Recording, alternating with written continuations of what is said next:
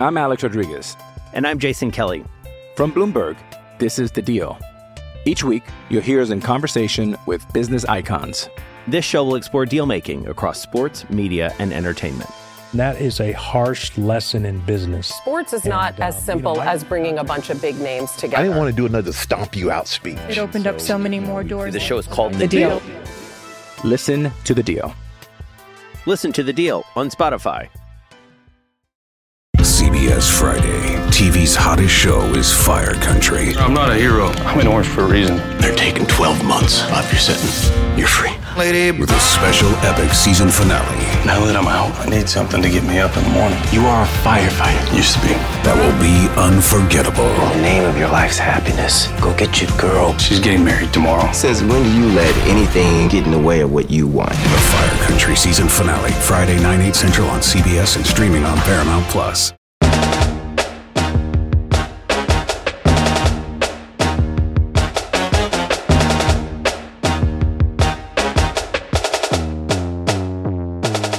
What's up? Welcome back to Barton and Bud. This is Barton Simmons along with Bud Elliott. We are coming at you on, uh, I don't know when you're listening to this, but we are here speaking on Sunday night uh, after another wild weekend. Just like, uh, just sort of run it back. You know, every week is just going to be wild, I think, from here on out. And I think, Bud, that this could end up being one of the most fun college football seasons we've ever seen. It's all conference games we are we're going to be totally guessing interconference and comparing teams.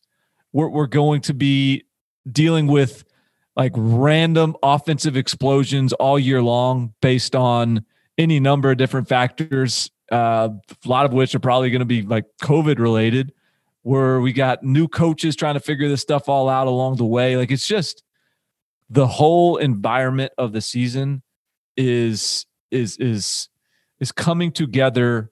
And i know i get that we're like there are very serious and uh big picture reasons for it to be as as bizarre a year as it is. But just taking at face value just football alone like this will be a wildly entertaining season and we're off to a heck of a start. We're we're gonna remember this year like like we remember 2007, man. Just just for the craziness of it, and like every game has meaning when, when you're playing conference only schedules. There- There's no game where it's like, hey, okay, we lost, but it's a non-conference game. No, man. Like it, every team that loses, I go to their message board for for their team site on 247sports.com, and it is the end of the world. Yeah. it's a conference Yeah. game. yeah and no no one's being like oh, you know what like let's give the coaches a break this year like it's just like hey they've had a lot to deal with you know there's all kinds of uncertainty no this is still they're all still going hard in the message boards It's very rational, like like suggesting Mike Mike Leach get an offensive coordinator, and you know, dude, this was this was incredible. It it, it man, what what what a year already. Uh, speaking of which, what what a ride we've we've been on. Under forty episodes so far for the Barton and Bud show, and we are two two reviews away from six hundred. So by the time you listen to this, you may be the lucky person who give us that review number six hundred, and that certainly helps us in the Apple charts uh, the fastest growing college ball podcast out there. So please do tell your friends, give us that five star rating and review, help make us a winner. we're kind of competing with late kick right now i feel like for that fastest growing podcast uh title so you know come help your boy. Like we can't have pate the musclehead coming into the office on zoom meetings you know chest puffed out about all his five star reviews. So get you know cut, cut your boys barton and bud some some some five stars in there. Are, are you accusing Pate of using uh, performance enhancing drugs on, on his Apple reviews? uh yeah look. I mean i don't mean, might as it well doesn't seem natural. None of it seems natural. All Uh, right, so, so Josh is the winner, of course, man. I, I kind of thought tonight, let, let's go ahead and talk about who we thought were winners of the weekend. Not just, hey, they won a game, because duh, obviously, but like broader, big picture winners, why, and, and then we'll kind of use those those those you know teams we pick as jumping off points to discuss maybe some games or, or what we learned in some of those games and you know what might apply going forward. So I'll, I'll let you lead it off. Take it wherever you want to take it. So, all right. So I- just added one to our to our little show notes spreadsheet because you were diligent and did your homework ahead of time, and I was scrambling today. But my my number one um, kind of winner, big picture winner in this is SEC new coaches. I, I think that this is I don't know, like I feel like the SEC has has for a long time been about hiring uh, just you, you sort of have to hire this this certain type of coach, right? You have to hire this um, whether it's a Saban acolyte or whether it's um, a, rec- a recruiter or it's a I don't know, you know, like a Barry Odom was sort of this. Oh, he's a, you know, he's a, he's, he's coached some good defenses in the SEC, and you know, like it's just there's it, there's there's this prototype, and I feel like this year's coaching hires were not hired from within the prototype. Now, Lane Kiffin was very much. I think that was a as even as as, as sort of off the you know to to the extreme edges of the margins he he he plays and operates within like that's still all right he's he's coached in the SEC before he can recruit he's coached under Saban like there was a lot of boxes that that checked but still just the nature of Lane Kiffin as a head coach in the SEC was a bit of a you know a, a bit of a zig um, from from what kind of the traditional hire but then when you add Sam Pittman um, uh, Eli Drinkwitz and Mike Leach to the mix as well, you're getting, I think, collectively a very non-traditional hiring cycle in the conference. Am I missing anybody? It was just four, right? Yep, just four. Yeah. And and here we are, and we're three weeks in, and these guys are all. I mean, uh, Mike Leach has had mixed returns, but I mean, he did. He he got he set the conference on fire in week one, and I think that it's still I mean, look, there's a reason that we were sort of underselling him coming into the year because there was challenges with that roster, and I think that I, I still think that that will have been a good hire and that's a good fit, and and and it's just going to take a little bit of time. But Eli Drinkwitz look, looks good so far. Lane Kiffin looks like a freaking like perfect hire for Ole Miss. Like I can't I can't imagine a more perfect hire for Ole Miss, and I mean that in a in like the best of ways. I'm so glad he's there.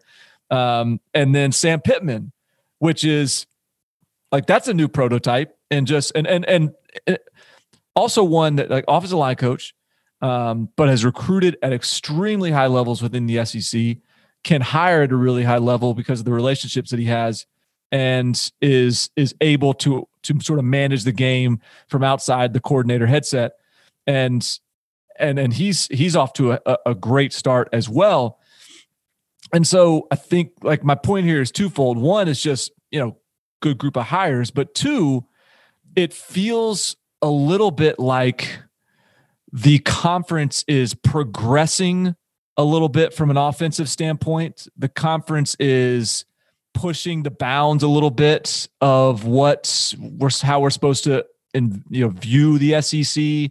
We're getting a lot of the Big 12 folks being like, "Oh, like you know, now that you guys are scoring all these points, it's it's it's all about great offense and not bad defense, right? And I think that there's some merit to that point. Um, but I, I I think that there is also just an element of all right, these are really good coaches that are going to force people to adapt to offensive football in this conference in a way they haven't had to before. Um, I mean, we may talk about this a little bit because we were we, uh, we were talking about uh, it it uh, before the, the we jumped on here, but Missouri LSU, I felt like I was watching like um, I don't know the the like Kansas City Chiefs or something with some of the with some of like the the the offensive scheme stuff that they were putting in there, some of the motion stuff, the orbit motion, the the misdirection, the way they're putting LSU's defenders in conflict and it's not it's not just some cookie cutter like oh here's the air raid scheme or oh here's the um, I don't know what you know, the West Coast offense or whatever you want to call. It. Like it was just a, it was a a a, a, compilation of different systems and different schemes that, that was just really impressive. Now, maybe there's a name for it and I don't know, and I'm just not educated on it, but to me, it just looked like a really good offensive foundation. And, and Lane Kiffin's sort of the same way. He just sort of created these, these, you know, he's brought together several different systems um, and and has, has a lot of Baylor and Art Briles influence, but has some Saban stuff in there, or not Saban, but but um, some of the stuff that they ran at Alabama. I'm just it, there's a lot of different like angles that I'm I'm sort of talking around here, but bottom line is it's just an exciting like new fresh blood that has arrived in the SEC, and it's I, I feel all positive in terms of what it's going to do to the conference and to the quality of football. You know, Barton, look at a guy like Sam Pittman, right? Georgia's offensive line coach. When when he goes and gets hired by Arkansas, who does he go out? He hires Kendall Briles to, to be his offensive coordinator. Now, when did did they ever face Kendall Briles' offense? Not necessarily, but but here's something interesting. I, I do wonder if being in those meetings with Kirby, maybe he heard Kirby Smart complaining about how tough it was to play Missouri's offense back when Missouri had who Jeff Lebby and Josh Heupel, right? Yeah. You know, I, am pretty sure that the, his time in Georgia and and Heupel Lebby's time at Missouri would have overlapped, and so that's probably something he stuck away in the back of his mind. Said, oh, if, I, if I ever get to be a head coach, this is what one of the best defensive head coaches in football thinks about having to stop this. It reminds me of uh, how Bob Stoops, when, when he got to Oklahoma, went out and hired the guy in Mike Leach, who gave him the absolute fits when, when he was Florida's DC under Spurrier, and and Leach was was the OC at at uh, at Kentucky. You know, Drinkwitz has been doing this creative stuff since he was at Boise. I mean, he was Boise, then he was NC State, and then he was App's head coach. Like he's a very creative creative play caller, and they do some stuff. It's just perfect for a team like Missouri because Missouri is never going to be a top tier team in the East just due to like like talent. Their, their goal is to make bowl games more often than not, right? Hopefully, a lot more often than not. To to, to you know to, to, pull an exciting upset, to be you know relevant, threaten the top twenty five when, when they can. If you can score points like that, you absolutely can do so. Because we've seen Missouri has the ability to have a, a quality defense over the last couple years, and I do think Barry Odom, by the way, who is uh, you know now Missouri's defensive coordinator, did a good job for them defensively, just program management, offense, that that kind of stuff. Not not so much, man, but I don't know. Uh, I don't even really remember this guy's recruit that much. Maybe you do. Connor Bazelak for Missouri. I do remember him. Yeah. Six completions of 20 plus yards, five incompletions. Yeah. That's that's crazy on LSU's defense, which let's play an over under real fast. Bo uh, Pelini. Uh, under whatever it is, under. I, I, was unless gonna you go, unless you're going like a yardage number, I'm going under. I was gonna say games that that, that before he's demoted, uh, nine. I mean, he makes the end of the season. I don't know. So I don't. Who, who do you? Who would you? Who do you promote? So I'm Probably just Corey Raymond. I guess.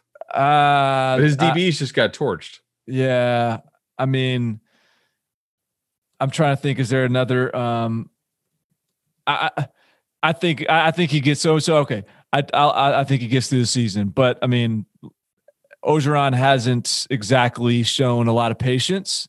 Um, Bill Bush, I guess, would be maybe be the. I mean, he's the safeties coach. Um, I bet you Bill Bush would be the the the promotion if they were going to do that. But no, I, I, I, I mean, there were guys like that whatever whatever you want to point to in that LSU defense and and say that that they were lacking, like you can find. You can find it whether it's physicality, you can find it whether it's just playmaking when the ball is in the air. You can find it whether it's like bus. I mean, there, there were those. There were guys where like there there were multiple plays where guys were just running wide open, but there were also. I mean, they also ran the football really effectively on them. They also you know broke tackles. They also um, just th- there wasn't an element of that game that LSU looked like they played well. And there was a couple of plays here and there uh, where you could see guys flash, and it's like, well, that guy's a great athlete. Um, but there were a lot of plays where it didn't look like that. There were a lot of plays where it looked like they looked like Missouri from a from a talent standpoint. Like BJ Ojulari had a sack early in the game, and it was like, all right, well, where was that? Like this is this that's that's legit. Um, but there was all kinds of open field, second level tackles. Even the Jabril, uh, the um, Jabril Cox kid from uh, North Dakota State was, and he made some plays, but he also missed some tackles and was out of out of position. And Jacoby Stevens, who who's a you know was a big part of the national championship team, he got he got toasted a couple times, or at least was out of position. And and I don't know whether it's his fault or what, but it looked bad. So they just they, they don't they don't they don't seem to have a grasp on what Bo Pelini wants them to do right now. and they're not playing with confidence. They're not playing fast. They're not playing like that was the thing. That's the a great defense is when you're just not thinking, you're just reacting and playing, and they're they're doing a lot of thinking out there, and it's not looking good.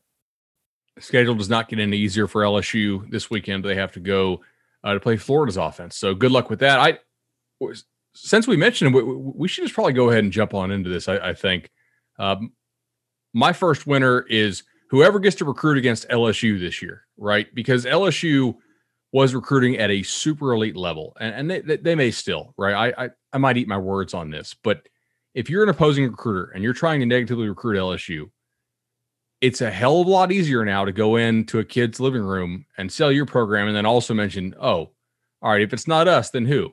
Oh, LSU? Well, guess what? Ed Orgeron's, he had one year, 2019. The rest of his coaching career looks like this. Now that all those guys off 2019 are gone, now that he doesn't have have Joe Burrow and Joe Brady and, and the other 19 dudes in the NFL off that squad, what does he look like? Does he look like look like he's actually building on that? Does it look like it's anywhere close to sustaining that, or anywhere close, or does it look like what he had at Ole Miss, what he had at what he had at USC, what he had at the prior years, years at LSU? Like if I'm Georgia and I'm going up against LSU for for a guy like a Korey Foreman, I'm pretty pumped to see them play that bad, right? Because I think I think to a certain extent you could write it off as dudes went to the NFL, but not 45 spot to Missouri and what 50 spot to or whatever it was to Mississippi State and I mean, more 20 yard completions allowed than incompletions forced. Like this is just beyond the pale. And like if you're A and M, if you're Georgia, if you're any of these schools that are recruiting Auburn, you know, against LSU right now, you're this is kind of the collapse that you're like, oh, okay, this, this is a break for us. Yeah, I think the and the the weird thing, and I know we, we talked about it last, you know, and and I don't want to be overly negative towards LSU because I mean the offense, particularly offensively, because the offense they did put up 41 and they did Myles Brennan did look look a lot better and Terrace Marshall did go for 235 and three touchdowns and and but the the thing that is I think kind of almost bizarre is the the lack of commitment to the run game. Um, they had 49 yards rushing. Uh, Ty Davis Price had 38. That was their leading rusher. Emery, uh, John Emery had two carries on the day. Um, but again, I mean, I, I don't even, I'm not even going to criticize that. They put up 41 points and they, they have to, as I mentioned before, they, they have to, they have to find themselves over the course of the season. And if that means throwing it 100 times, you know, do what you got to do. But they were 0 for 10 on third downs in the game. Um, and when you're talking about recruiting and you're talking about a program that has some, you know, five star top 100 type backs right now on the roster, and this is a program with an incredible running back lineage, and it's pretty, you know, it's pretty hard to beat that on the recruiting trail. You know that that's that's that's a vulnerability that other another team can press on. It's like, all right, look, like look what the running game has become at LSU, and then you can go and you can, you know, if you're Jimbo Fisher, you can you can suddenly say like, hey, well, we're we're pounding the rock with Isaiah Spiller. Like, give give, give our boy some help. So, um, but I so so you get like there's a maybe there's like a there's a there's some daylight there, but I mean I think Ed Orgeron wins in recruiting by effort. Um, you know he just he napalms, you know he just scorched earth recruiting style, and I still think there's a there is a there's a really high floor on what they're like they're they're they're never going to drop off significantly. Um, it's more of an indiv- like a, a, a, one-off sort of opportunity here if, if you got a prospect you you know that you're battling LSU for. So I'm glad you brought that up, right? Because I don't think they're going to fall off like crazy, but, but I do think that if they have a season this bad, it can prevent them from taking that next step to where they're signing another class that is like the equal of Georgia's or, or the equal of Bama's, you know, a, again, right? Like last year, it did feel like they entered a different stratosphere in recruiting than they had recently under Orgeron with, with going and getting a guy like like like a Gilbert and those dudes, right? So I don't know. Like I, I don't know if they can repeat that this year with this big of a drop off. And we we got a lot of heat when we said that they're closer to four and six than eight and two. And I don't think either of us thought they were actually going to go four and six, but uh they're not going to go eight and two. We got that. I think we got that squared Way to away. save it. uh, all right, Bart, where do you want to go now? Um, let's see. Well, I think so. The the Clemson Miami game gave us a lot of takeaways, a lot of observations. I'm gonna let you. You did some. You did did some, dug up some numbers on this one. So I'm gonna let you lead the way here. Um, you know what? what why why is Clemson a winner from their their matchup with Miami, other than the obvious? Yeah, so they they they really kicked the crap out of Miami. Um, I mean, before garbage time, the only only score Miami had was uh, was when Clemson inexplicably tried to kick a 61 yard field goal up 21 to three when Miami had not moved the ball all day. It was blocked and returned for a touchdown, and uh, the reporter actually kind of gave it to Dabo. I, I don't know who who the he didn't, sideline. li- he didn't like that, he was did he? pissed. I know. Well, because he he sort of pulled the like Eminem Eight Mile, like I'm going to tell you why I screwed up before you even asked me, and then she was like, "Okay, tell me more about that," and he was like. You really gonna ask me that again? It, it, it's it's like when when when your kid falls and, and your wife's doing like a complete and total autopsy of, exactly uh, you know exactly Like how, how you screwed up. Mhm. yeah. So, all right, before garbage time, Clemson outgained him 462 to 132. So that's uh that's almost triple. Woo. Uh yeah. Uh Miami th- this is something we did talk about in in, in the, the pre-show when we did our deep dives. We said, look, Miami so far, for the most part, has had D'Eriq King bail them out on third and long and kind of these longer downs, and this is probably not sustainable. They've got to find a way to stay ahead of the chains. Barton, they did not do that. Uh, they were just 15% success rate on second and eight plus and third and five plus. 15%. That is not going to get it done. I mean, and look, I, I don't expect you to be 50%, but 15% is is just that, that that's a recipe to get blown out. And they were also, I think they were in 20. Uh, yeah, there's a lot of writing here. I think they were in 27 of those before garbage time. So they were basically doing zero on first down. And then on second down, they were not getting back ahead of the chains at all. And it was setting up a lot of third downs. Clemson just suffocated Miami's receivers, 15 targets, 33 yards before garbage time. I mean, that's that's been an issue with them for a lot of the year. They, they, they did torch Florida State to their credit, but pretty much everybody else that, that has played the FSU defense also has. Um, D'Eriq King before garbage time, nine of 23 for 58 and two interceptions. Miami's running backs. This was the other thing, right? Like Cam'Ron Harris has had a great year, and and you know Don Chaney's had a nice year. 10 carries, 11 yards.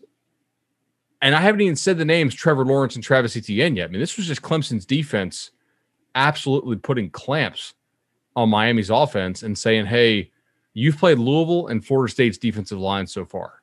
And UAB was actually, like we joked about it, but that actually is the best defense they had played so far. And Clemson's defense is a different stratosphere than anything Miami's played. I'm still very confident this Miami offense is good enough to prevent them from losing too many times in like, you know, upset fashion. But they can't block or win one on ones on the outside like they need to do uh, against some of these league defenses. I, I, think that was pretty well shown. And then Brent Venables is his ability to scheme free rushers on people is is awesome. Like that guy's great. He he is the best. He is the best assistant coach in college football. I think that's hard to argue otherwise. Um, I am perplexed at Miami's lack of playmakers at wide receiver. And I mean, they can get that fixed. I mean, I would hope if anyone should be able to get that fixed, it's the team that's located in 305. Um, but I mean, these are guys that the guys they have are guys that we thought were good for the most part. Um, and and as I've been yelling about like what are we doing? Why isn't Miami like running some sort of a spread system? Why why are we not just getting playmakers the ball in space? What what why are we overthinking this, Miami? And then they finally have one and a system that is is built for that to a degree, and those guys are not good enough. Um, and that, I'm not putting it all on them, but they're not good enough. And this has been, I mean, there hadn't been a game this year where you looked at the wide receivers and you're like, oh man, that's a good group. Um, so I don't know what, and and these and again, these are guys that I thought coming out of high school for the most part. I, I don't, you know, I got to look at the roster, but I mean, Mark Pope jumps out as a guy I thought would be a good player. I thought he'd be a really good player. Um, uh, you know, there's there, there's there's others. I, am I'm just I don't have the roster in front of me, and I'm blanking on their name because none of them flash, and and I hadn't I hadn't heard their name called in a while. But I, I think about like one one area that Miami has to improve is just getting these guys that can that can make these plays on the perimeter. Um, Jacolby George, Brashard Smith, Romello Brinson. Those are a couple of the guys they have recruited in this class. Romello um, Brashard Smith is is very short, but one of the fastest players in the state of Florida. Um, and I, I, you know, and Jacolby George, I think, is one of like the better route runners and and sort of better tape that, that you're going to find a receiver. Um, not as flashy, not as like um, the traits may not be as as flashy as some others, but he's, I think, really good. They need some guys like that to jump in and and be be impact guys moving forward. Um, but I think in terms of this game and this matchup, I mean, Clemson is now very clearly when you contrast them against certainly what we saw from Alabama. I guess what we've seen to this point from Georgia. I mean, maybe we can throw Georgia up there, um, but you know, Georgia has some some flaws. But I think you're starting to be like, well, what, you know, you're starting to look at the landscape right now, and you're starting to say, okay, let's hope Ohio State's bringing something to the table here because Clemson Clemson seems pretty sharp. Um, and and you can, hey, there's going to be a lot of there's going to be a lot of rhetoric about like who have they played, who have they played type of talk. But it, like let's all be honest with ourselves about what the SEC has looked like to this point. It's it it is it's good ball, but it's n- nothing in the S. If you just threw ACC logos or Big 12 logos on these SEC teams, I, I'm not sure it would shake you too much. Um, so Clemson's the team to beat right now, and uh, let let's see what let's see what happens this weekend with Alabama, Georgia, and and let's see what Ohio State looks like when they join the party. But Clemson's after this weekend, Clemson's the team to beat. Additionally, like I, I think what else happened in, in, in SEC this this week, and, and what else happened across the country. If you're Clemson, you have to feel pretty damn good that if you were to drop a game, as long as you go on to win the ACC, you're still going to get in. I, I, I, I'm at this point now. Like, I think this win is, is a good enough kind of, you know, feather in their cap. They, they could go to the committee and say, look, yeah, we, we, we, we lost to Pitt or, you know, whomever had an off day.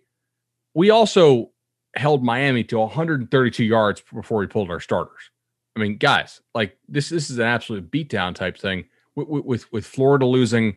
I, I actually think that kind of helps their, their case a little bit, right? With Mm-hmm. T- it, it, reduces the chance that we have multiple, you know, one loss or zero loss SEC teams going into that final weekend that you're going to have to compete with. So, and I, and I think it's also great for Clemson. It, it, it provides a nice safety net for Clemson. I shouldn't say great because they probably won't need it, but it's a safety net for Clemson that Alabama and Georgia are playing in the regular season. Because if those two teams win out or win just win their division like we expect that they will, then it's going to be I guess if they split then then there's a you know then there's going to be a case for getting both of them in.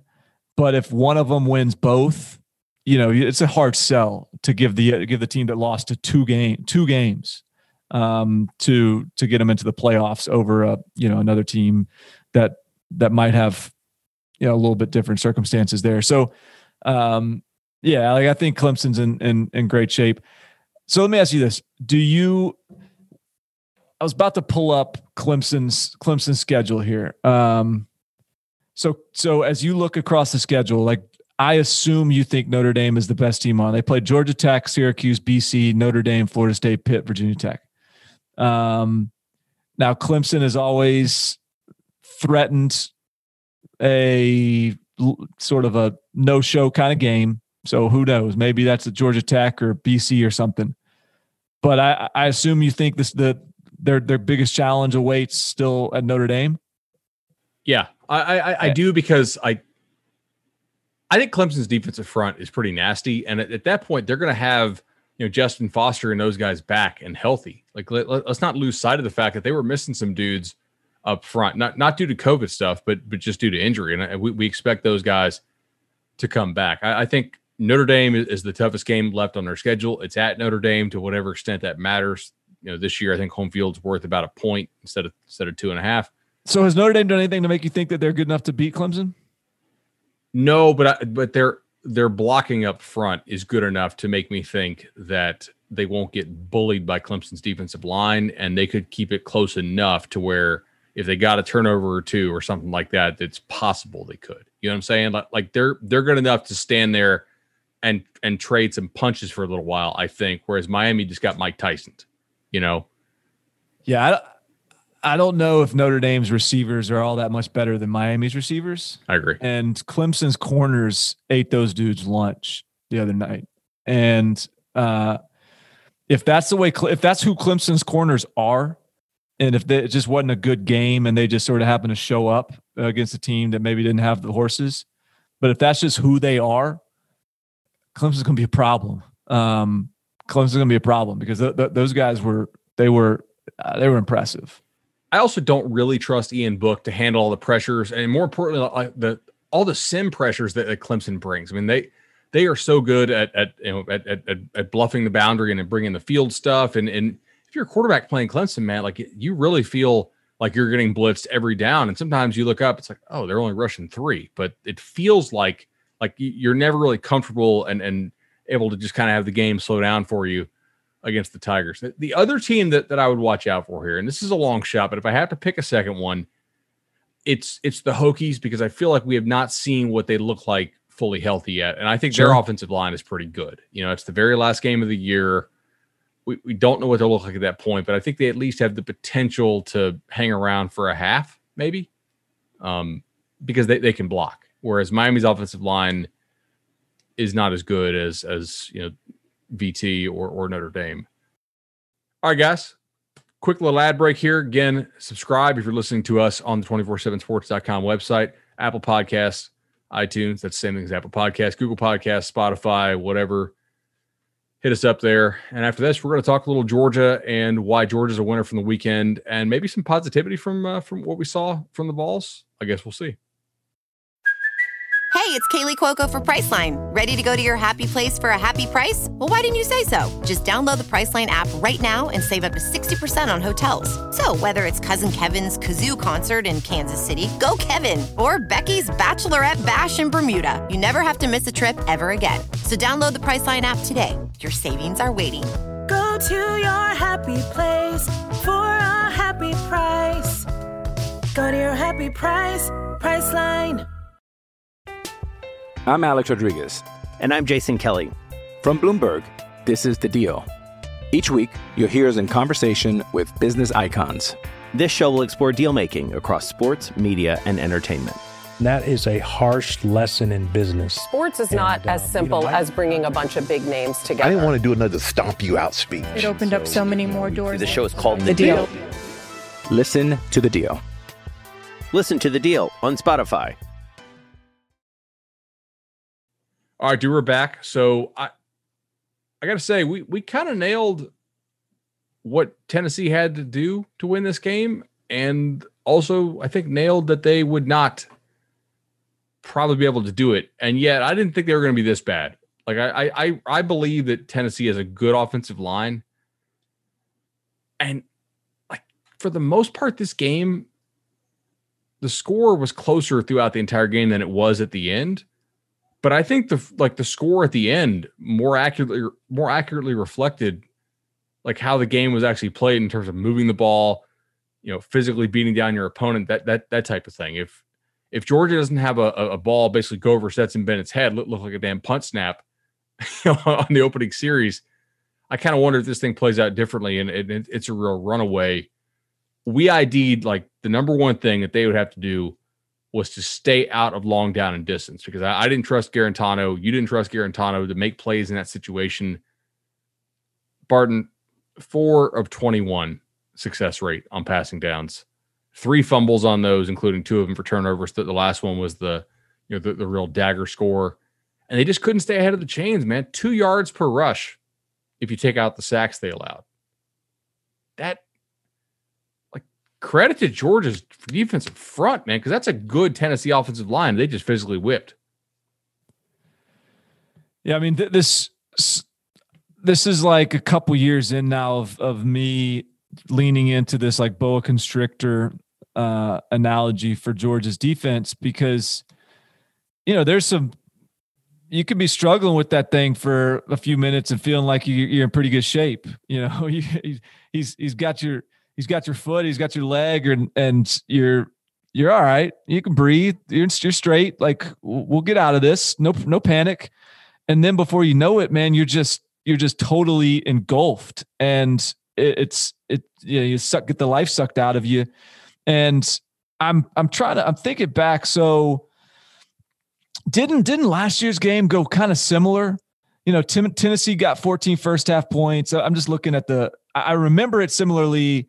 With you know, the score was 26 to 14 at halftime, um, and then the second half, Tennessee 17 to nothing, 43-14 final, and it's just yeah. I mean, you're sure you you're you know you maybe play a quarter, pretty competitive. Yeah, maybe play a half. Congratulations, good on you you know, go to locker locker room feeling good. Arkansas did it.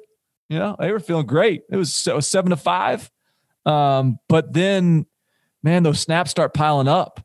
And it, I remember looking at halftime and uh, because I was thinking about making a play on it, a, a, pick on it. Um, and I played the under because I was just I was going into halftime thinking about like, well, this is they scored a lot more points than I expected.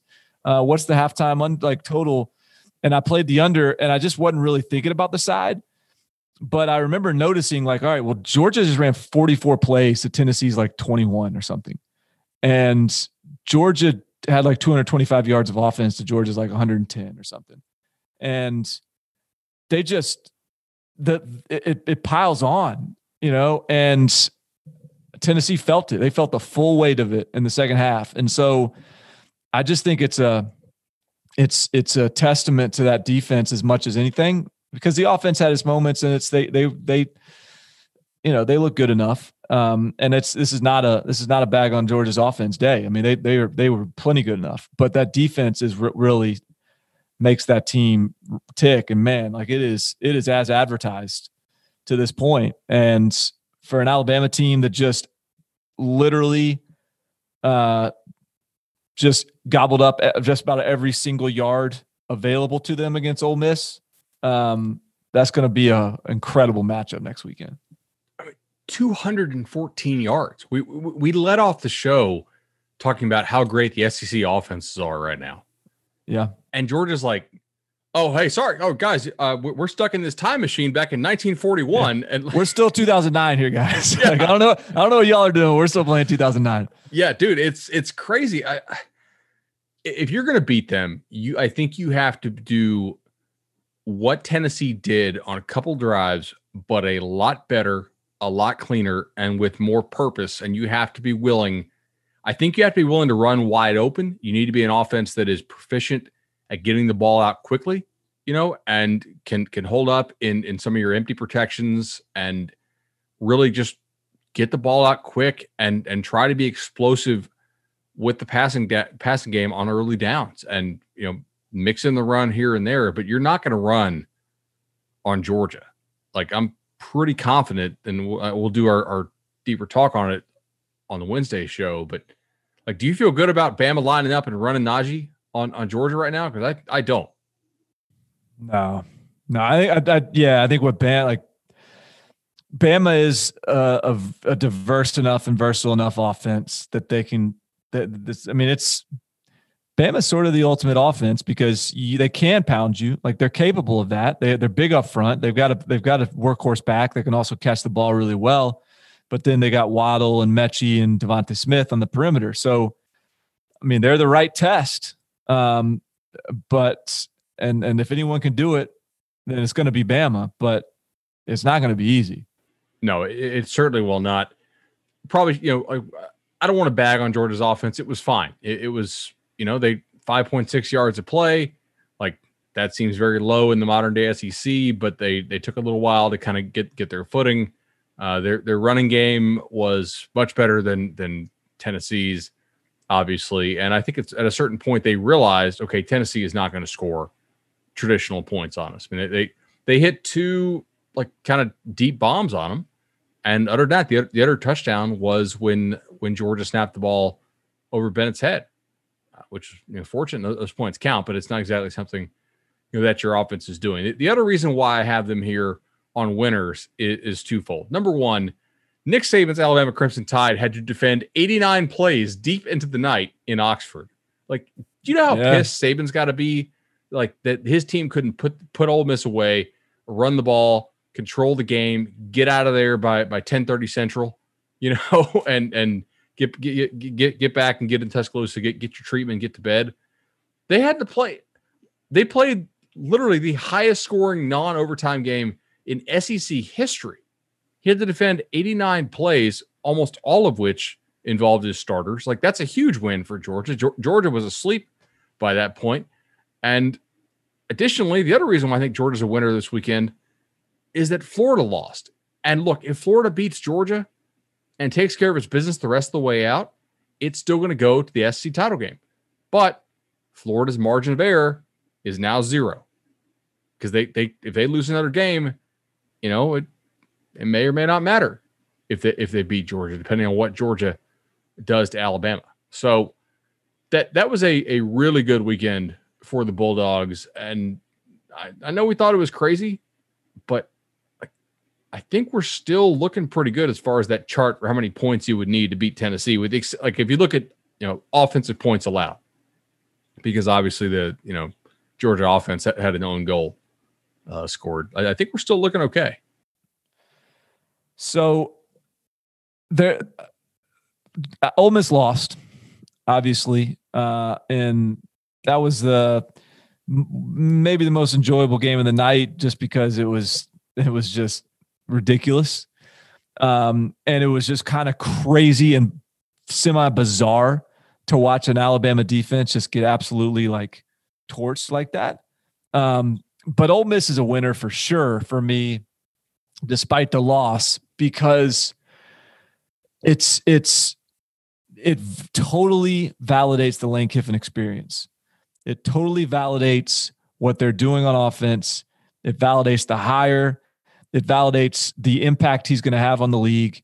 And it also, like, you know, winners, losers, whatever, like, you're, you're, Ole Miss was the team as we go down this, man, look at this brutal, like, conference schedule everyone's going to have to play uh, man, how are you going to find your wins? All right, well, you got, you know, you'll get that win against Vandy. Okay, you'll get one against Ole Miss probably.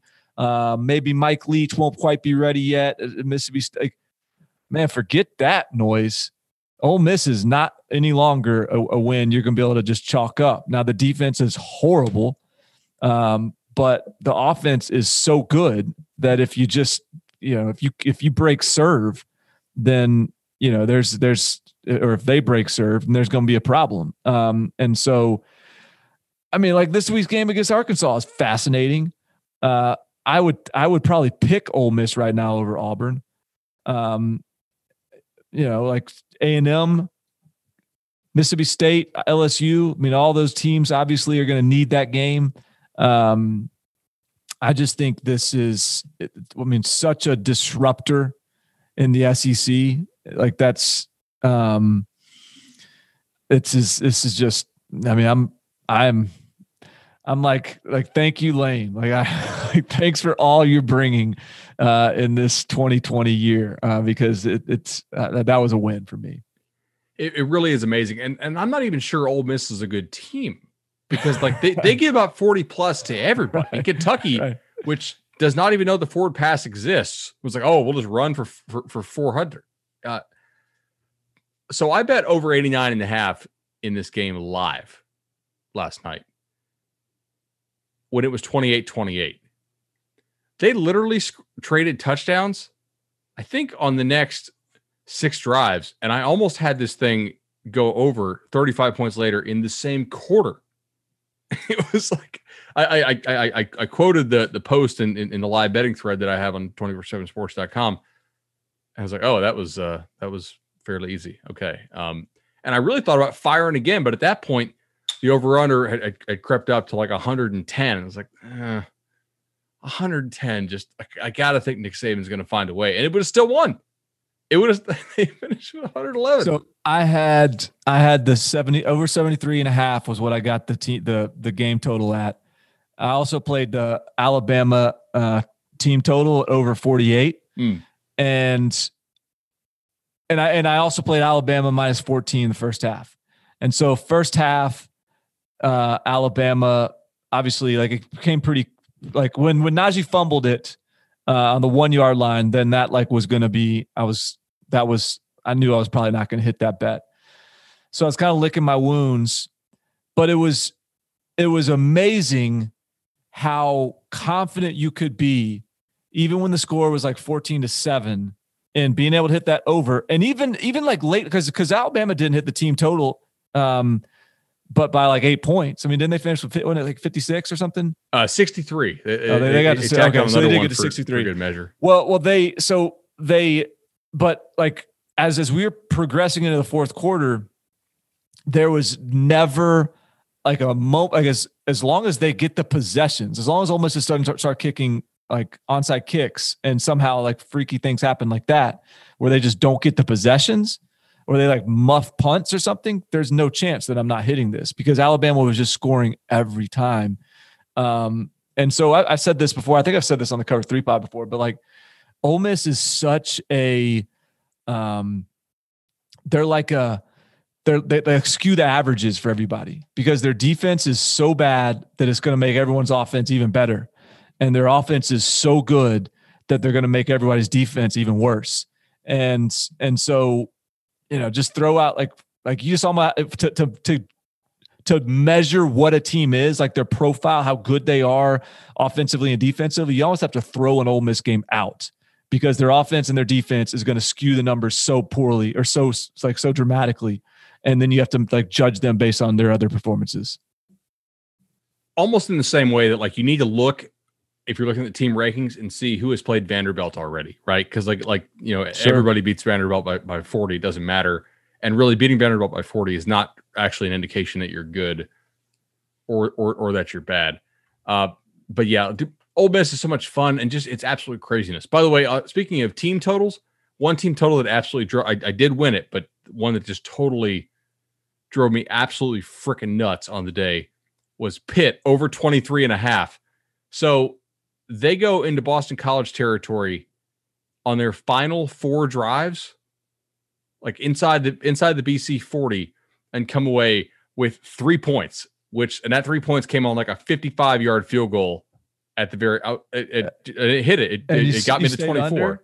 No, oh, no, it got, over. Yeah, oh, wow. I, I bet over 23 and a half. Got a good number at, at, at some, you know, I, I paid for it with the juice. I was like, okay. Pitt is a that that betting on Pitt now that is a that is an experience because you never know what you're going to get with that crew. And talk about a team that deserves like all kinds of credit. BC, man, you know that for them to figure out ways to win, for Phil Jurkovec to come out like firing the way he has, um, that's a. I mean that that staff probably gets as, as high a marks for year one as any as any staff that's played so far in, in the country. I mean, you know, that wasn't they didn't get here a loaded roster. Um, that that's they've they've done really good work. They they, they absolutely have. They, they deserve a lot of credit. Okay, uh, get a little big Big Twelve talk. Yeah. Um. So my winners in the Big Twelve this weekend were pretty much Oklahoma State, who didn't play, uh, because it, it's you can't lose if you don't play. And Iowa State, who uh, I, I actually I usually don't do this. I, I, don't usually take double digit favorites and also bet the under, but I, I bet under and took Iowa State. Uh, these the spreads actually moved against me on the weekend. I, I laid 12 and a half. That thing finished like 10. And I took under 62 and a half. And it, it I think it finished 64 or 65. And I just couldn't understand where I don't know. I was like, okay, either I'm very wrong on this or the market is wrong uh, and ultimately, you know, neither of them were uh, were even close to to losing. Iowa State's a team that's getting better, and like Iowa State has the tiebreaker to get to the Big 12 title game over Oklahoma if they were to both finish somehow w- with just two losses in the conference. So I feel like they're they're my winners in the, in that league right now. So I thought um I'm gonna I'm gonna hope Steve. I hope I'm not not blowing up his spot here. Hope I I'm not this but, but my guy Steve Wiltfong when Iowa State lost to this is like a this is like a second hand here um uh citing of a of a source. But Steve talked to someone on Iowa State staff after the Louisiana game and they were like, you know what, we're good. Like, I mean, that's a good Louisiana team. We we lost, um, sucks, but like we're not worried, man. We're like we we know this is a good team. We knew that was going to be a tough game. Breaks didn't go our way. We're, we're not we're not panicking here. This we're going to keep getting better, and we're we're we're fine. And that's a very Matt Campbell approach. That's a very stay the course mentality. And here they are. They've stayed the course and they do they currently look like the second best team in the big 12 right now if not you know you could probably maybe make a case that they look like the best and brock purdy just had the best game he's had um, this this season. The defense just forced texas tech into their worst game of the year so far. The defense is playing really well. Uh, breece hall had third fourth straight third straight uh, 100 yard rushing game. Yep. Uh, um, he is emerging as maybe you know behind Travis Etienne, maybe as as good a running back as there is in the country. Um, I mean, there's a lot to like with Iowa State right now, and um, and they've got the Oklahoma game behind them, um, and that that's I think that's that's key. Is is like we're we're talking about Iowa State with. I mean, they still have Oklahoma State, but they've got two like as we as we sort of take a look at the the Big 12 and the landscape, Iowa State has two of the toughest games behind them in TCU and and Oklahoma. Um, and so there's just there's really well well positioned um, to finish strong because you know even if Oklahoma continues to rattle this thing off, like they've got the tiebreaker there, um, and they're a team that is uh, well equipped to win in diff in, in like varying ways. And the way the Big 12 is set up right now, there are like you do have to win in different ways. Like it's not just all shootouts. Um, and so Kansas State ain't going to try to get you in a shootout. They're going to try to pull you into their game too. And so, um, you know, I, I just think that they're, I'm with you. Like they, they, that was a win for Iowa State this weekend. Can we just bemoan Texas for a minute? Like, like, look, I, I get you have struggles, but I, am going to cuss, and, and, it's a family friendly show. This is just, first of all, I, I got abs- absolutely just bricked on this game. I had plus three and under 74 and a half. I mean, that's not a brick. You, I mean, it's it goes first to of overtime. All, I had the over. I had the over. So like, you know, like I'm the genius, but not really. like the defense has played pretty well. Like that was the right side. I I think the rights. I had I I, I didn't play it, but I thought about playing Oklahoma um, I did play Oklahoma at halftime. Um, I thought I think Oklahoma was the right side. Yeah, I agree. But that isn't. But certainly the way that game played out, like that could have finished either way as well. So it wasn't like it was a brick. You just, just, just the wrong side. Of course. So Sam Ehlinger, he uh, he either carried or threw the ball on 76 of Texas's 87 plays. That's like yeah. a huge load, man. I mean, this dude, like, he he threw 53 times for 287, was sacked six times. The other Texas players had 29 rushing yards on 11 carries. Like, are does Sam Ehlinger hold practice by himself? Does he just like throw the ball up to himself and like the rest of the guys just go like like you know hang out with the band during practice? Like what what is Texas doing? It, this I, is uh, I don't want to sound like like hot take guy, but Jeez. He is he is it's a marvel to watch him because he is and it's not even like it's when you said whatever you said, what, what was it uh 76 of the 87 plays or something? Yeah. Um he it's not like that's a lot of sort of KJ Costello, you know, get rid of the ball before anyone, you know, before like anyone gets past the defensive line. Like he's taking shots. He is he is like in the mix and he is totally like invincible uh, through all this. Like the fact that he is still standing, not after that game. I'm talking about after his like the career he's had at Texas because this isn't new. That wasn't new to that game. That's just been the way it is. And and and the other thing, I feel like I'm sitting here watching Georgia Tech and Jahmyr Gibbs, the true freshman running back, is like, oh, he's flashing. Oh, look at Jahmyr Gibbs. Oh, look at them getting the ball in him in space. And oh, look at him running out, running these defenses. And Texas, I mean, you can't tell me that that Bijan Robinson can't do some of that stuff if you don't just find ways to get him involved. And if you, I got, and I don't want to make this a like, oh, coaching just needs to be better. I just, but it's just, there's a lot of stuff about Texas right now that is just head scratching. It's just what I don't, it's just hard to figure out what they're missing. I mean, Mike Yurcich, I mean, he's no dummy. Tom Herman's no dummy. I mean, they, it's not like they don't, but, but there's just a, I don't know, man. There's just like a fog over that program that they just can't shake. I agree, man. It's and it, it's it's hard to see. I'm not going to say they can't finish with a winning record because they, they, certainly could, but it's really hard for me to see them winning out. You know, I, I think six and four is probably optimistic for them at this point. Uh, I don't. Yeah, I can't see them winning. I mean, they're just too inconsistent. Um, they're going to be in too many close games. They're going to be. They're not going to. Um, and they're and and and hey, I'll give them credit. I mean, their defense played better, um, but it still was. You know, I'm not gonna say I didn't see some sorry ass tackles uh, over the course of the game too. I mean, it could be, it still could be a lot better, um, but it's uh, it, it's it ultimately the the biggest issue though with that game for me wasn't even the outcome. It wasn't even the the score, the yardage total, the yards per play, any of that stuff. It was just, it was the penalties. It was like the timeliness of the turnovers. It was just the, it was just the sloppiness of the product. Um, and the University of Texas in year four, and it's just time to, it's time to tighten it up.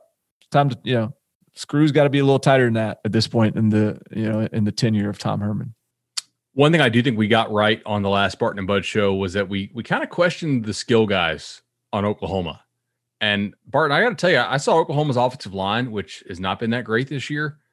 I, I saw them open some holes, and you pointed out in our Slack, and we were both kind of thinking the exact same thing. And coming in there, you know, we should have called jinx on each other. Like, dude, they had holes to run through. I'm like, oh, that that's out the gate. He's gone. Oh wait, oh no, he's not gone. He's he's tackled for a says 12 yard run? 12 yeah. that's all we got out of that? Like yeah. uh, oklahoma they are missing some dudes at the skill positions. I, I, think next year hell maybe later this year depending on who they get back uh they they, they could be a, they could honestly be a dangerous team. And th- this win like oklahoma's not a huge winner of the weekend but they get to say hey we our worst oklahoma team in quite a while still beat texas and if we get healthy and get right and if Iowa State or Oklahoma State were to stub their toe down the stretch, we could easily get into this Big 12 championship game and still win the Big 12 with our worst Oklahoma team in quite some time. That was yeah, that, that wasn't a top 25 Oklahoma team. No. And get your, you know, get your shots in now, Big 12. Get you one. You know, take it, get, get your, your pound of flesh off of Oklahoma this this year because they are going to be so much better next year. Um, because that was the that was the that's the big um disparity. That's that's like the big uh point of of of of difference between those two teams is neither look great. It's just one has an excuse and one and one doesn't. Um, and I think Oklahoma's going to be really good next year. Staying in the Big 12, uh, shout out to one of my favorite recruits from last year who was actually hurt during their senior year of high school. I, I just happened to see him, uh, you know, summer before the senior year. He really impressed uh, Charles Power and I when we, when we were down in Houston that, that day, the Nike camp or the opening or whatever we call it now. Jalen Polk, uh, dude, I was just I was high on. Finally starting to emerge for Texas Tech. Texas Tech, not the best quarterback play, I would say so far this year with, with Bowman getting hurt and Colombi coming in, but uh, six targets, five catches, 54 yards, including three first downs. Uh, one of the best receivers there for Tech on the day in a losing effort. So if you're in one of those like super deep uh, NFL dynasty style draft leagues where you have like a hundred man bench or whatever, I think Jalen Polk is, is potentially worth the flyer. Are those out there? Dude, they are. I, I get people hitting me up in the DMs. I'm like, I don't know. Like, this is not that. There's like, there's. Uh, that sounds amazing. We would be oh, good at them, by the way. Hell yeah. Like, you know? Yeah, let's do that. That's that's that's that's like my wheelhouse right there. Yeah, I I uh if I find anything for for some serious stakes, I'll, I'll go ahead and forward it on to you. oh, I can't. Man. I can't. I don't have any more. Like, there's no more compartments in my brain that I can devote to my time to right now. Uh, but maybe maybe I just got enough like logged up there to just spit it out without thinking about it. So that's it's, it's maybe worth a try. You think I would fly into Simmons' household? Hey, honey, I have to do 100. I got I've got my uh, I've, I've got my my my deep what are, I don't know, what are they called? What what is that even called? Like they're uh, called like Dynasty Fantasy League. Uh, somebody will get at get at us for sure. And, yeah, and tell us. Yeah, yeah. No, I think I think uh, I think the wife would not. That wouldn't fly. She she barely she barely like I she I can't even. Not that I can't, but like watching an NFL game is like a tough. That's a tough one to pull off. So uh, much less like drafting my my high schoolers. Yeah, all right, let's go ahead and give us uh, three or four minutes here on the G5. People complain we don't talk enough G5 sometimes, and I, I really searched high and low. Not a lot of great G5 stuff this weekend. BYU kind of screwed around for, for quite a while, and uh, and help like did not cover, didn't even really come come close to covering. But I, I, want to go here to the CUSA. Let, let's go to Conference USA and specifically the East, where a lot of teams are looking real bad, and one team is just kind of not fallen victim to whatever is afflicting the rest of the conference. And that's not a COVID joke. But Marshall waxes Western Kentucky 38 14 to kind of take a, I don't want to say a stranglehold in that division because they've only played one conference game, but like they've looked good in all their other games. They, they've, you know, they've scored points. Their defense is not terrible. FIU had like three yards per attempt from three different quarterbacks. They kind of have a quarterback issue. Charlotte FAU looked kind of terrible. Middle Tennessee State is in that division too. Man, I, I think Marshall took a huge step forward, and they are my. I think I actually like their chances of winning the CUSA East against the field in the QC. So that, that's my G5 note for the week. Marshall looks looks competent. I mean, I feel like Marshall is. This is the type of year that Marshall is like built to have success. We talked about it before with some of these other teams. Like, all right, who has a, a, good head coach, strong continuity, a good culture, and like who can survive through this? Like Doc Holliday, like he, he doesn't mess around. I, I that that's that seems like it makes sense to me that Marshall is is is putting up a good product and under these circumstances. Um, here's my here's my G5 team to watch. How, how much have you been paying attention to, to what Liberty's been doing? Uh, uh, this weekend, I paid a lot of attention because I, I, I grabbed Louisiana Monroe plus twenty one, and they closed like plus sixteen, and so I had a lot of lot of line value there, and then that line value just went up in smoke because uh, they got smoked by the Flames. The forty spot on them. They've got uh, Syracuse next weekend. They've got Virginia Tech in early November. They've got NC State in late November. And they've got our favorite G5 team, Coastal Carolina, who we're seeing Wednesday night against Louisiana. What, what? Uh, this Liberty team is pretty fun. Malik Willis, the Auburn, former Auburn quarterback, is, is the quarterback at Liberty. Uh, he's got some NFL sort of um, buzz, uh, and he's he's playing really well right now. And Hugh Freeze has got them rolling. And I'm just sort of thinking, um, I talked to a defensive coordinator once that told me that like Hugh Freeze is, is one of the toughest guys to to to to like defend against because he's just like he's the he's the uh, RPO whiz kid. Was his and, name Kirby Smart? his, his, I, had some trouble there's, there. There's a lot of coaches that you could like point to that might that have had some trouble there. Um, but like just I'm just sort of thinking I'm just sort of thinking like real time thinking out loud uh, spitballing here. All right. 0 and 10 Vanderbilt. Got to make a change. Go get you Hugh Freeze, get some offensive juice at the conference.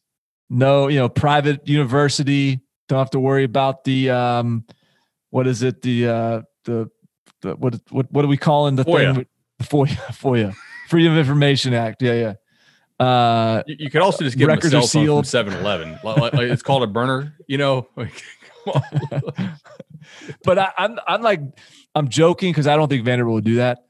But I gotta think that Hugh Freeze and with and with every win, Hugh Freeze's background gets a little bit less murky and a little bit more excusable. And you know Hugh Freeze wants to be in the mix. Now I know he's kind of got he's he's sort of insulated over there at Liberty and things are things are cooking pretty good for him, but you know, just sort of like the Lane Kiffin redemption tour. Um, I think Lane Kiffin wants back a piece of the big stage again. So, I'm sorry, Hugh Freeze does. So, I don't know. I'm just I'm I'm very curious to see what Liberty looks like as they start to pop off against some of these Power Five programs coming up because um, four and zero and and ULM isn't any good, but uh, they've beaten a couple other decent G5 teams before that one. I tell you what, Brad Crawford uh, was actually pointing out today that that Hugh Freeze might look pretty good at South Carolina. I I've got a guy for Vanderbilt, right? Like I, I'm I'm very much on this train. We, we talked about this over the summer that that Vandy needs to run some version of something that's really funky. So whether it's like traditional triple option, You could go Jamey Chadwell. Yes, I actually have. I, I have his Wikipedia page pulled up. I, I want to get Jamie on this podcast because like his offense is so freaking fun, man. And they like they they rep it well. He's also a guy that's proven he can win. Like like he he won at Charleston Southern, took him to the FCS quarters. They they, they went to the FCS playoffs another year. He's you know he's got Coastal three and zero. Got a pretty tough test this Wednesday against uh, against Louisiana. Louisiana a little bit beefier, a little bit better than some of the teams Coastal's played so far. He, but I mean, like this guy can coach, and that offense is fun, dude. They are that is, re- and it's just weird enough that like imagine, imagine playing Vandy if they ran that competently. Like they're they're gonna go to a bowl what every three years, maybe one at every two years, and they're always gonna be a pain to play. So uh, Willy Korn is the offensive coordinator at Coastal, and when I was in, I want to say he he's either he was either in high school when I was in college or in high school when I like just got out of college. Um, and he played at, at Byrnes High School in South Carolina, and he's he's been in Vanderbilt Stadium before because he took Byrnes High School and he played my high school. Um, and and my high school was really good. And he went in that stadium uh, and absolutely blew the doors off my high school. And um, and he was a really highly recruited, highly rated guy. Went to Clemson, career didn't pan out, but now he's their offensive coordinator, along with another guy that's been with Chadwell for a while. And that that you're right, that offense is awesome. Um, I'm with it, man. That would be fun. Get him in there. Continue to to to to, to press push the envelope for offensive football in the SEC. I want to know where this came from, man. Like, like where where, where did Chadwell get this offense? Because I, I was looking at it and I, I really can't trace his coaching tree to like some famous. You know, I, I I don't I don't think he's a Willie Fritz guy, but it. If I had to describe the offense, that's kind of the offense that it's most similar to. I mean, they're doing a lot of like two back triple gun stuff with uh with with a lot of a lot of misdirection on there, and it's Well, he's been at like he was at, he's been at like Charleston Southern, right? and, And, then uh, Delta State, North Delta- Greenville, which is like like a D two team. Yeah. So, and you know, like there's like Mike Leach and Holgorsen and those guys, like they they came up in the Iowa Wesleyan and Valdosta State and all these places. And I feel like if if it's really tr- like if it's if it's really truly like his system that he's sort of built up and created, I think that that is it makes sense that he sort of comes from these and he's an East Tennessee State guy. So hey, he's got some got some Tennessee roots. Um, but it makes sense that he's come from these sort of smaller programs and has built this thing up because he's had time to kind of work on it and tinker with it without the threat of being fired at the big big SEC schools or something. Um, so yeah, I'm I'm uh I'm with you on my fascination and excitement. So I, I can't wait to Wednesday. I mean, we're we're recording on Wednesday, probably before the the game, but that is one of the games of the week. Coastal and Louisiana. We here we are. We have talked more about Coastal this podcast than maybe any other team, barring like I don't know LSU or Texas or something. But uh, hey, That's, that's they deserve it. If, if, if coastal wear uh, if coastal sends me some gear, I will definitely rock a, a, a, coastal hat or a coastal shirt on this podcast. Hell yeah, they got some good colors too. They got like their their colors are like turquoise. It's uh it's legit. They're they're they they look like they have fun out there. And and this is not like like an anti Louisiana take because Louisiana has earned the right to be called Louisiana, not Louisiana Lafayette. I mean, like I, I like Billy yeah. Napier a lot, and you know we're we're not trying to to stump for you know for Napier not to get the South Carolina job because it feels like like predestined at this point. Uh, but like Coastal's fun, man. Like they are a really it's watch them on Wednesday, and I, I I, hope they don't bomb. You know, just just because Louisiana's that good up front. But I I think they're gonna they're gonna have something for them. Yeah, I'm with you. That's all I got. All right, I'm I'm clear too. So we'll we'll check back in on Wednesday. Another fun weekend. Got another fun weekend to come. We get a little Wednesday midweek appetizer. Stuff's awesome, man. Let's keep it rolling.